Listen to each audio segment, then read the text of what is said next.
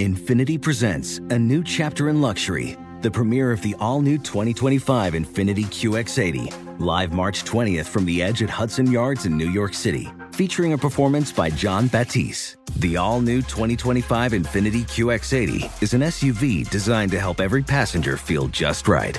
Be the first to see it March 20th at 7 p.m. Eastern, only on iHeartRadio's YouTube channel. Save the date at new-QX80.com. Don't miss it.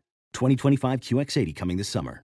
Bring spring color inside this season with Behr Premium Plus paint, starting at just $28.98 a gallon at the Home Depot. Add a pop of blue to your kitchen with the Behr exclusive color Arrowhead Lake, or a splash of Amazon Jungle to your living room. Bring a cool breeze to your bathroom with Sea Glass, or accent your bedroom with sunrise inspired colors like Coral Cloud and Dark Crimson.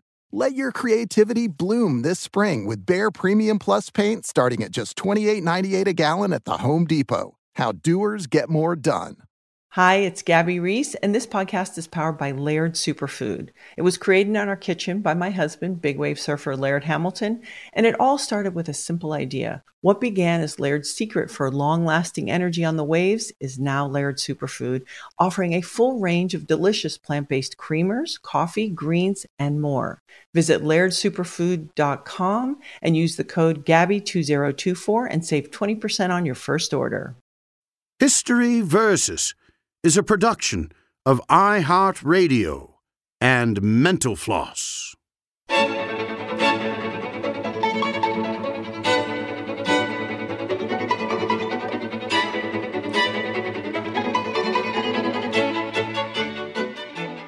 Theodore Roosevelt was many things a writer, a rancher, a president. But above all, he was a family man. TR was exceptionally close to and dearly loved his family. As he wrote in his autobiography, a household of children, if things go reasonably well, certainly makes all other forms of success and achievement lose their importance by comparison. It may be true that he travels farthest who travels alone, but the goal thus reached is not worth reaching. TR wasn't one to continually gush about his family members, but he made it clear that they truly were the most important part of his life.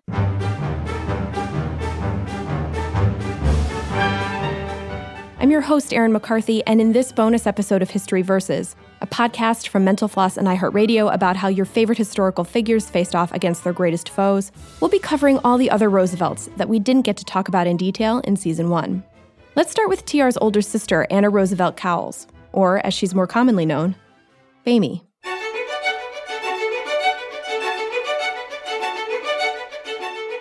Bamie was born on January 18, 1855 and had a curvature of the spine that caused a small hump. She required years of therapy in order to walk. According to historian Betty Boyd Caroli, Bamie was so often on the go that her family gave her yet another nickname, Bye, as in, Bye, Bamie. With her endless energy, keen mind, and outstanding work ethic, Bamie was a steadying force for her family to rally around and rely on throughout her entire life. As soon as she was old enough, she managed the Roosevelt household and was sort of a third parent to her younger siblings, Theodore, Elliott, and Corinne. According to the Theodore Roosevelt Center, Bamie's maturity made her seem like one of the grown ups when they were all young. That impression never really wore off for TR, and Bamie continued to advise and assist him when he was a grown up himself. She decorated his room in the boarding house at Harvard and even had a hand in planning his first honeymoon. When TR and his first wife, Alice, spent a few days after their marriage at the Roosevelts' rented Long Island estate, Kathleen Dalton writes that Bamie had ordered all their meals ahead of time and arranged everything with the three servants who cared for them. When TR began his career in politics, Bamie lent an ear, doled out advice, and helped him make political connections. And when his brother Elliott's maid, Katie Mann, said that Elliott had gotten her pregnant, a scandal that, if exposed, TR believed would threaten his political chances, it was Bamie who helped TR avoid a lawsuit. Bamie married late in life to a Navy officer named William Sheffield Cowles and moved to Washington around the same time her brother was elected vice president. There, her home became what TR would call the other White House. He visited often and consulted with Bamie on political appointments and maneuvers.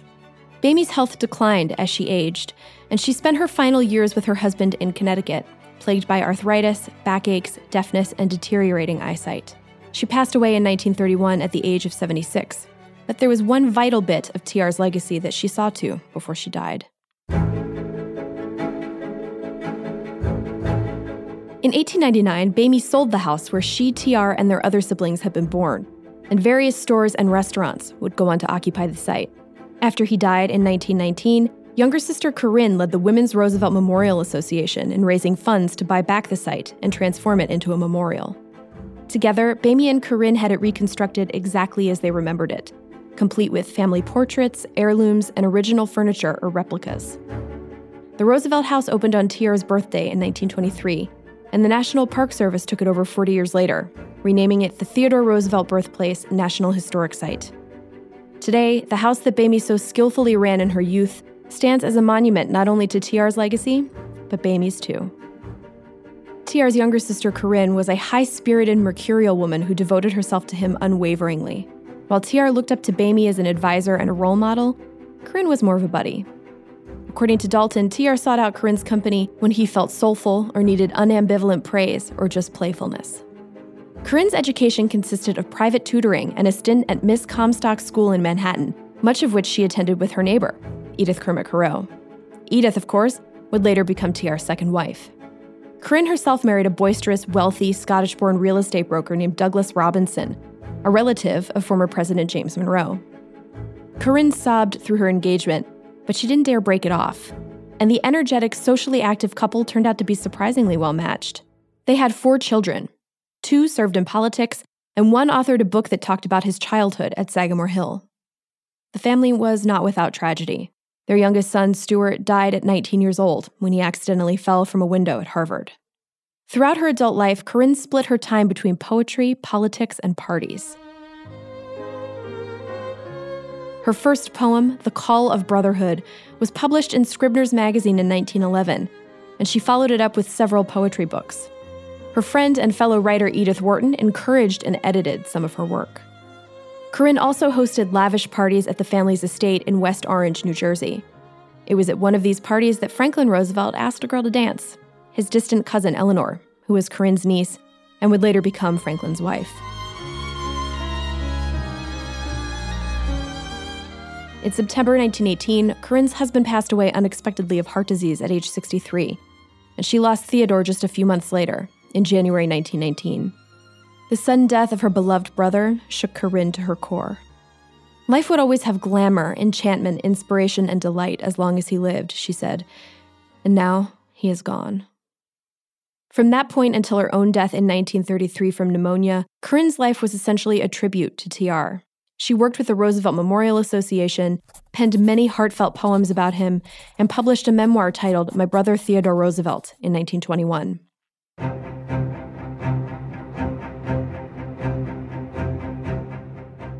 Corinne threw herself into politics, backing presidential candidates whom she felt would uphold TR's vision for the country. In 1920, she endorsed General Leonard Wood at the Republican National Convention.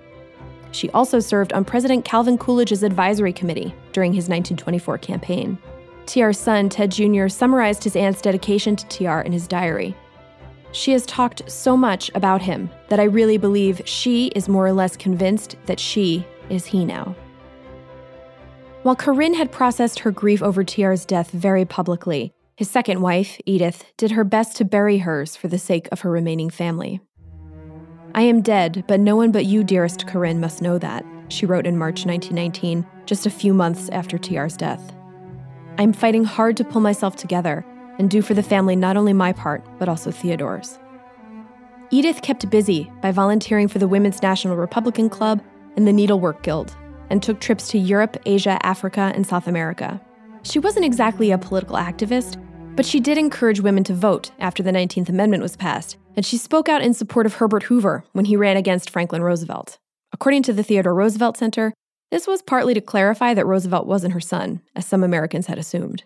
As Sylvia Jukes Morris writes in her biography of Edith, the former First Lady was, by nature, reclusive and sedentary, and she had to fight all the harder to be socially and culturally active.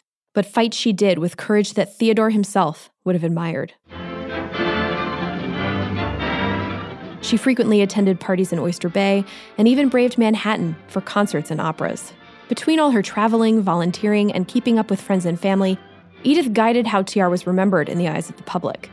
Not only did she destroy many of their love letters, she also had a lot of say in deciding which documents got passed on to historians. It's for this reason that some scholars, including Michael Cullinane, who we spoke to in previous episodes of this podcast, consider Edith the true gatekeeper of TR's legacy. She was the gatekeeper of Sagamore Hill, too. After TR died, his eldest son, Ted, had intended to take over the estate and raise his family there. Edith, however, didn't plan on moving. She wanted Sagamore Hill to be a center for the whole family and eventually allotted a few acres of land to Ted so he could build his own home. He did, and these days it's known as the Old Orchard Museum. Edith lived at Sagamore Hill for the rest of her life and died there on September 30th, 1948, at the age of 87. She's buried at Young's Memorial Cemetery with her husband. Now let's move on to the Roosevelt kids.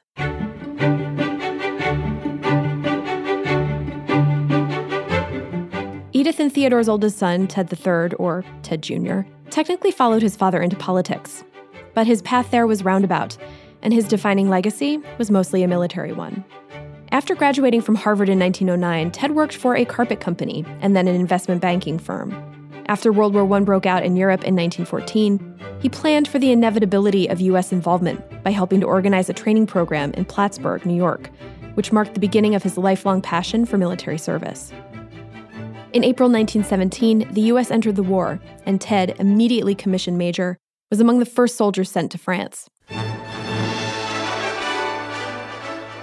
His wife, Eleanor Butler Alexander, left their children with Edith and set off for France as well, where she ran a YMCA, organized volunteers, and taught French to American soldiers. The press lauded Ted as an adept, heroic leader, and so did his father. Our pride even surpasses our anxiety, TR wrote. I walk with my head higher because of you. A bullet to the knee during a 1918 battle would keep Ted away from the front lines for the rest of the war, and he soon set his sights on public service. Throughout the 1920s and 30s, Ted held a number of positions, including New York Assemblyman, Assistant Secretary of the Navy, Governor of Puerto Rico, and Governor General of the Philippines. He also spearheaded the establishment of the American Legion, ran for governor of New York, but didn't win, and eventually settled into a vice presidency at the publishing house Doubleday Doran. When the U.S. got involved in World War II, a middle aged Ted was undeterred by his heart problems or the arthritis that forced him to walk with a cane. He enlisted, was promoted to brigadier general, and fought in Algeria and Italy. He was accompanied by his son Quentin, named for Ted's younger brother who had died during World War I and had been buried in France. Then came D Day. Ted led the troops onto Utah Beach, earning a Medal of Honor for his valor. He survived, but a month after the battle, while still in France, Ted died of a heart attack. He was buried in the Normandy American Cemetery in France. In 1955, at the request of the Roosevelt family, his brother Quentin's remains were relocated to rest there too. We'll be right back. Witness the dawning of a new era in automotive luxury with a reveal unlike any other as Infiniti presents a new chapter in luxury, the premiere of the all new 2025 Infiniti QX80. Join us March 20th live from the edge at Hudson Yards in New York City, featuring an unforgettable performance by Grammy and Academy Award winning singer, songwriter, and composer, Jon Batiste. The all new Infiniti QX80 is unlike any luxury SUV you've ever seen. Smart enough to anticipate your needs, even before you do. Every line, curve, and detail was thoughtfully crafted so everything for every passenger feels just right. Don't miss it. Mark your calendars and be the first to see it March 20th at 7 p.m. Eastern, only on iHeartRadio's YouTube channel. Save the date at new-QX80.com. 2025 QX80 coming this summer. Okay, quick math. The less your business spends on operations, on multiple systems, on delivering your product or service, the more margin you have and the more money you keep. Obvious. But with higher expenses on materials, employees, distribution, and borrowing, everything costs more. So to reduce costs and headaches, smart businesses are graduating to NetSuite by Oracle. NetSuite is the number one cloud financial system, bringing accounting, financial management, inventory, HR into one platform with one source of truth. With NetSuite, you reduce IT costs because NetSuite lives in the cloud with no hardware required, accessed from anywhere. You cut the cost of maintaining multiple systems because you've got one unified business management suite. And you're improving efficiency by bringing all your major business processes into one platform, slashing manual tasks and errors. Over 37,000 companies have already made the move. So do the math. See how you'll profit with NetSuite. Now through April 15th, NetSuite is offering a one-of-a-kind flexible financing program. Head to netsuite.com slash stereo right now. netsuite.com slash stereo. netsuite.com slash stereo. Tired of restless nights? Meet Leesa, the sleep experts. Here at Leesa, we know that good sleep is essential for mental, physical, and emotional health. That's why their mattresses are made for exceptional comfort and support, catering to every sleep need. Check out Leesa's Sapira Hybrid Mattress, named Best Hybrid Mattress five years running. Sleep hot?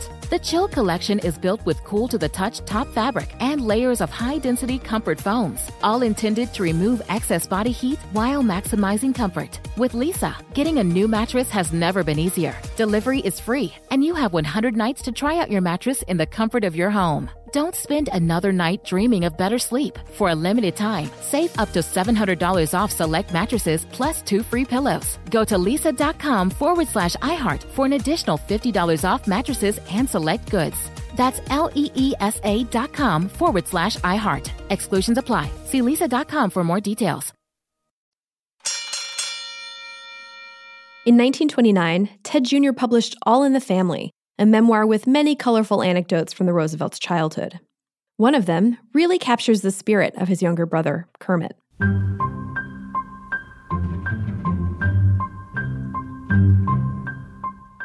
When father read to us, we all interrupted him continually with questions, but Kermit was by far the worst offender, Ted wrote. One why bred another so quickly in his mind that soon reading almost stopped. Kermit's insatiable curiosity only strengthened as he got older, and in a way, his whole life was a quest to learn as much as he possibly could. He accompanied his father on both the legendary African safari of 1909 and the life threatening journey along Amazon's River of Doubt in 1913 and 14. Without his father, he globetrotted around places like Asia, the Indies, and the Galapagos Islands, exercising his penchant for picking up languages along the way. He could speak or read almost 10, including Portuguese, Swahili, Arabic, and Greek. Kermit built an impressive resume, he authored several books and countless articles about his adventures, and he also wrote book reviews and essays about his father. He also worked at a bank in Buenos Aires and founded his own steamship company. He commanded British forces during World War I and later helped bring about the modern U.S. Merchant Marine. He fathered four children with his wife, Belle Wyatt Willard. He was president of the National Association of Audubon Societies, what would later become the Audubon Society, and he even rubbed shoulders with Gertrude Stein and William Butler Yeats. But, as Edmund Morris wrote in his book Colonel Roosevelt, Kermit's nomadic nature and marvelous talent for languages fought against the confinements of marriage and work. Depression steadily claimed him. He became a philanderer, an insatiable drinker, and, as his body thickened, developed a startling resemblance to his father. Kermit fought with British forces again at the beginning of World War II, but he was soon sent home because of his weak heart. He started drinking again. Thinking military service would do him good, his wife and younger brother, Archie, asked then President Franklin Roosevelt to commission him in the American Army. He was sent to Alaska, where he helped to organize a militia, but the assignment wasn't the steadying force his family had hoped for. In June 1943, Kermit took his own life. His mother, 81 at the time, was told that he had died of a heart attack. Kermit is buried at the Fort Richardson National Cemetery in Anchorage, Alaska.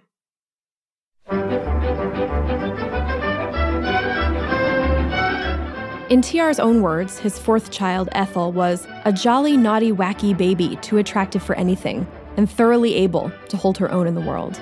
Ethel wasn't too attractive to roughhouse with her siblings, though. As Edward J. Renehan Jr. writes in his book The Lion's Pride Theodore Roosevelt and His Family in Peace and War, Ethel was a wild tomboy who spent her early years swinging from trees with her brothers, running relay races, rowing on Oyster Bay, and riding a succession of favorite horses. But as she got older, Ethel became the reserved, responsible daughter that her impulsive older sister, Alice, never was. While TR called Alice his liability child, he praised Ethel as the asset child. She stood beside her mother on White House receiving lines. She taught Sunday school to less fortunate children. In 1914, World War I gave Ethel the opportunity to devote herself to volunteer work full time. She had just married surgeon Richard Derby in 1913, and the two both treated wounded soldiers at the American Ambulance Hospital in France, years before the United States officially entered the fray.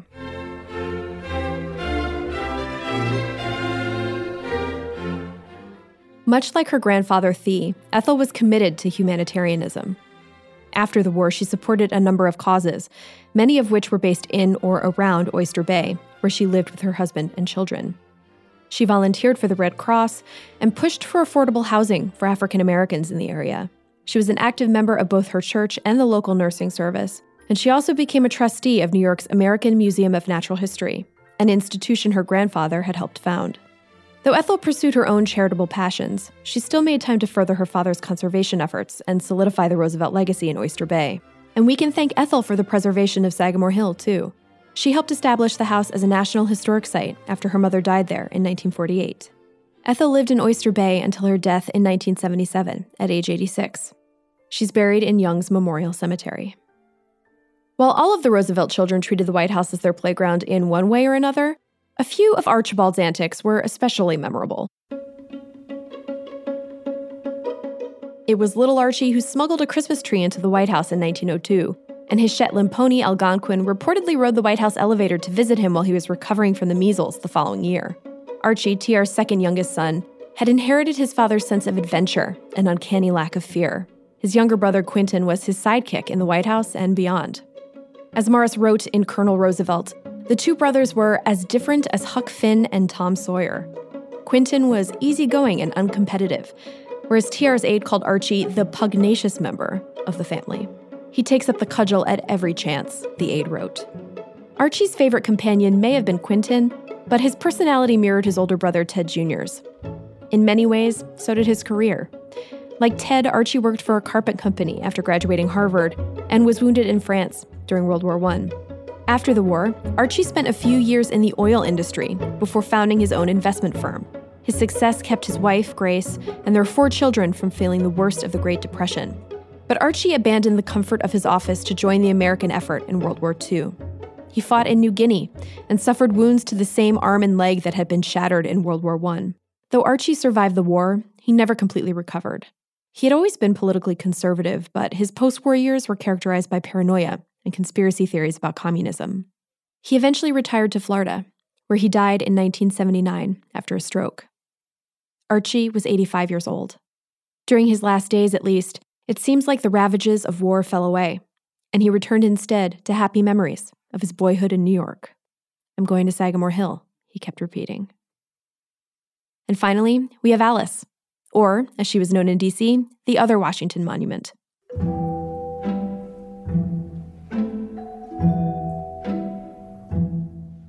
In the end, Alice Roosevelt Longworth, whom we covered at length in a previous episode, outlived all of her half siblings. She was TR's oldest and arguably wildest child, the only one from his first marriage. She died in 1980 at age 96, and she's buried in Washington, D.C. with her daughter Paulina.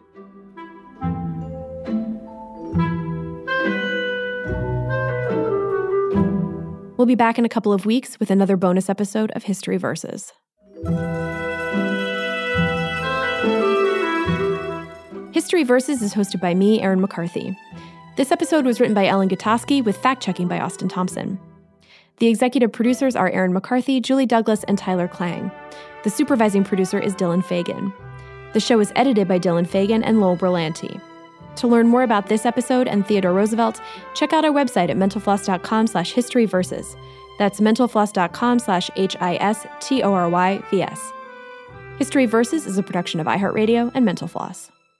For more podcasts from iHeartRadio, visit the iHeartRadio app, Apple Podcasts, or wherever you listen to your favorite shows.